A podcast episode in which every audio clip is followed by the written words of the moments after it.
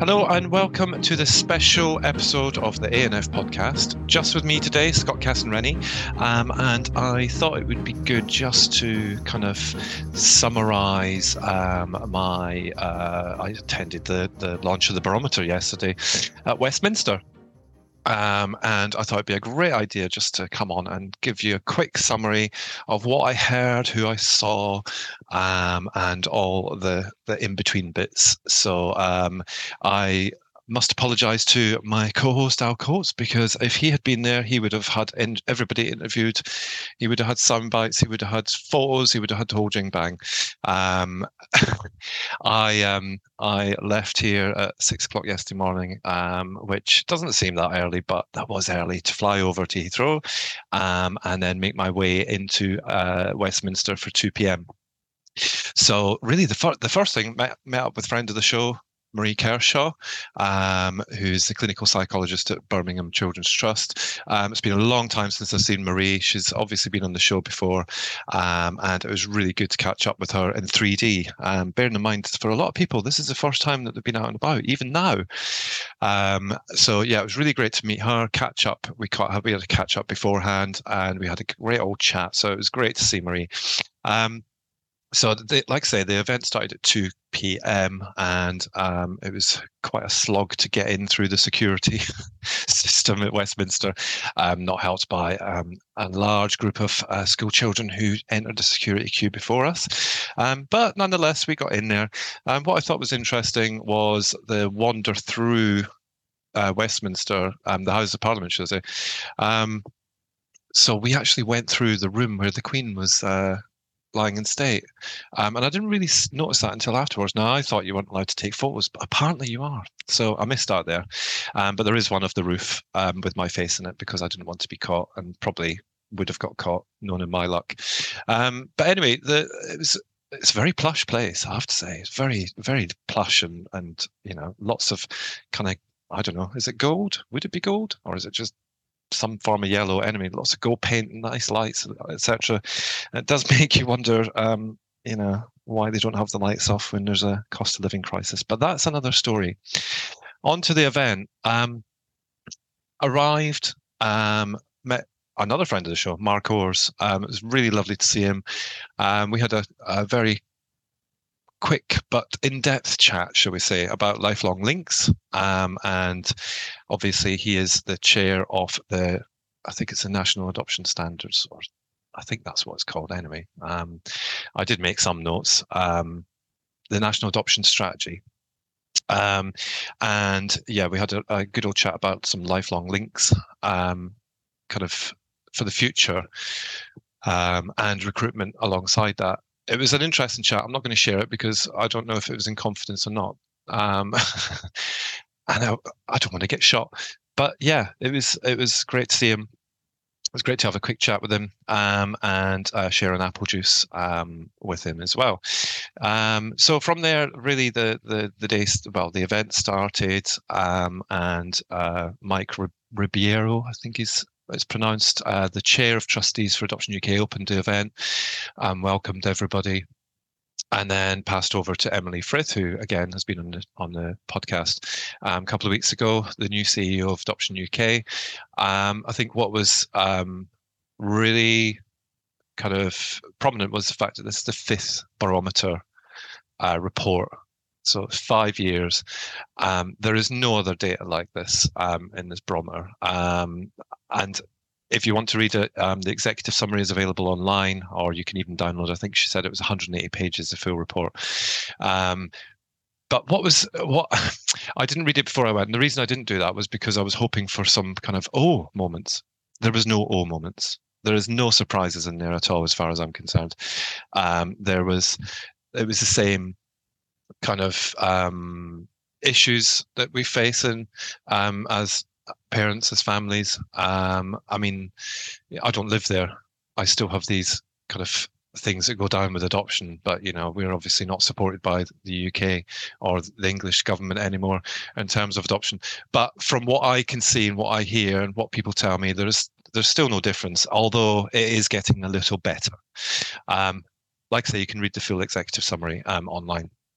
Um, there was um, chats from Emily, um, and then Sally D, my my old mucker, Sally D was there, and um, it was absolutely gave me tingles. Actually, they had um, the young, the adopted adults panel um, to share some stories of uh, things to do with the barometer. Um, now, the reason it gave me goosebumps is for two reasons. Number one, I always genuinely love to hear from people who have the experience that um, people who've been adopted have. But secondly, um, this this was a new thing that. Can I blow my own trumpet? Sod it, I'm gonna. Um, so when I did the first ever conference, um, Adoption UK, way back when, 2018 was it? No, 2017. Um, we had a chat about whether we could have a young person's panel. So I I I feel like I started something and I'm glad that I did because actually it's it's kept going and they still do. And I spoke to Sally D quickly afterwards, and she reassured me that it's definitely something that they have at all their events now. Um, you know, some may say, well, you know, that's only um, a couple of uh, people's perspectives on adoption. Well, of course it is. You know, I'm sure they can't cover everybody, um, but their stories were very, very um, they were very open about their experiences, and it was mainly to do with support and how they hadn't been supported as young people growing up, and um, you know, basically transitioning into adulthood, and the fact that you know anything in adulthood is completely inaccessible. There's no support. There's no support groups, um, and I think the the main story that came um, to my head and made me go Oof, was the young man who was there. Um, I'm not going to give any names because I don't know if I'm allowed to. Um, but he's in his um, mid to late twenties now. Um, he has uh, he's been to university. He's got a partner. He's got a child on the way, um, and he was trying to access his records. So after a year of trying to find out how he could access his records, he essentially went on a waiting list and he was told it would be another year before he could have them. Within that time, three months later, he had a phone call to tell him that the person who he had spoken to had died. And that was the end of that kind of journey for him. He felt it had taken too long and it just wasn't worth it at that stage um, to be able to kind of um, access the information that he wanted. I guess maybe he had it in his head. It was going to be a reasonably quick process, as you would imagine. You know, it's his it's his files. He's entitled to see them, um, but sadly, that wasn't to be. So yeah, the the young persons panel was very interesting. Um, there was a few MPs there. So we had uh, Claire Coutinho, who is the children's minister or uh, the equivalent of the children's minister. Um, currently sitting. Um, Helen Hayes, who's the Shadow Children's Minister, was there as well, who has been on the podcast. Um, and Ed Timpson as well um, was there. Um, Ed hosted the event, so he sponsored the event, should I say? Um, so he was uh, responsible for for being in um, uh, Westminster, which was great. And I'll come to his talk first. His talk was quite interesting because although his uh, the timing of his um, brother's adoption was kind of in the 80s, there's still a lot of relevance there. Um, and he was very keen for everybody who's involved in adoption, whether you work in adoption, whether you're a parent, to consider the trauma aspects from the off, not just because we think that might be a thing, but because it is likely a thing and it's always going to be a thing and it's always going to have an impact on um, children and young people who are adopted into adulthood as well. Um, so yeah, it was great to see Ed again. Haven't seen him for a while. Um, and uh, that was that. Um, Claire Coutinho, well, what was interesting about when she was talking was the fact that there was nothing new. We know all that's going on. We know all the support that's available or not so not available. We know the ASF is there. We know how many families it's helped. We know how much money they spend on it. Um, there was nothing new in there. There was nothing to say, wow, okay, so as a result of the barometer, you've been you've been aware of all this for a while. So what are you going to do? There was nothing like that in there. It was I, I thought that was really disappointing. I thought she may have taken the opportunity to say we're going to do this. Now the only thing she did mention was a new national adoption strategy and how the barometer will have an impact on that going forward because that's not just a, a one-off. It's it's it's an ongoing thing. So that was really the only thing that I found of any interest. Um, she did admit that she had spoken to Michael Gove and um, other people who had been um, in the role before her when she took on the role, um, and you know she she she she claims that she knows how important children in care adoption, long term fostering, special guardianships, how important they are, and how much support and how much investment it needs. But until we see that, I'm not convinced. Helen Hayes, again, um, we've had Helen on the um, podcast, and um, I just thought it was very interesting that you know she she commented on some of the outputs of the of the the barometer, obviously, and how she views the future with that. Um, again, very, um, you know, very supportive. Um, in fact, both um, ministers thanked adopted parents, which kind of feels a bit icky in some ways. Um, I don't think we need to be thanked. I think that, you know, adoption has changed so much. We're not, you know, we're not, um, we're not dealing with family life and expecting to be thanked for it in any way, shape, or form. Well, I'm not anyway. I don't know about you, but I'm certainly not. Um, so I don't think we need to be thanked. I think what we need to see is our children to be better supported. Um, and I don't think a thank you can do that. I don't think it, it's going to spur us on to do any better than what we're already trying to do. Um, so I found that quite, I guess I found it quite insulting actually.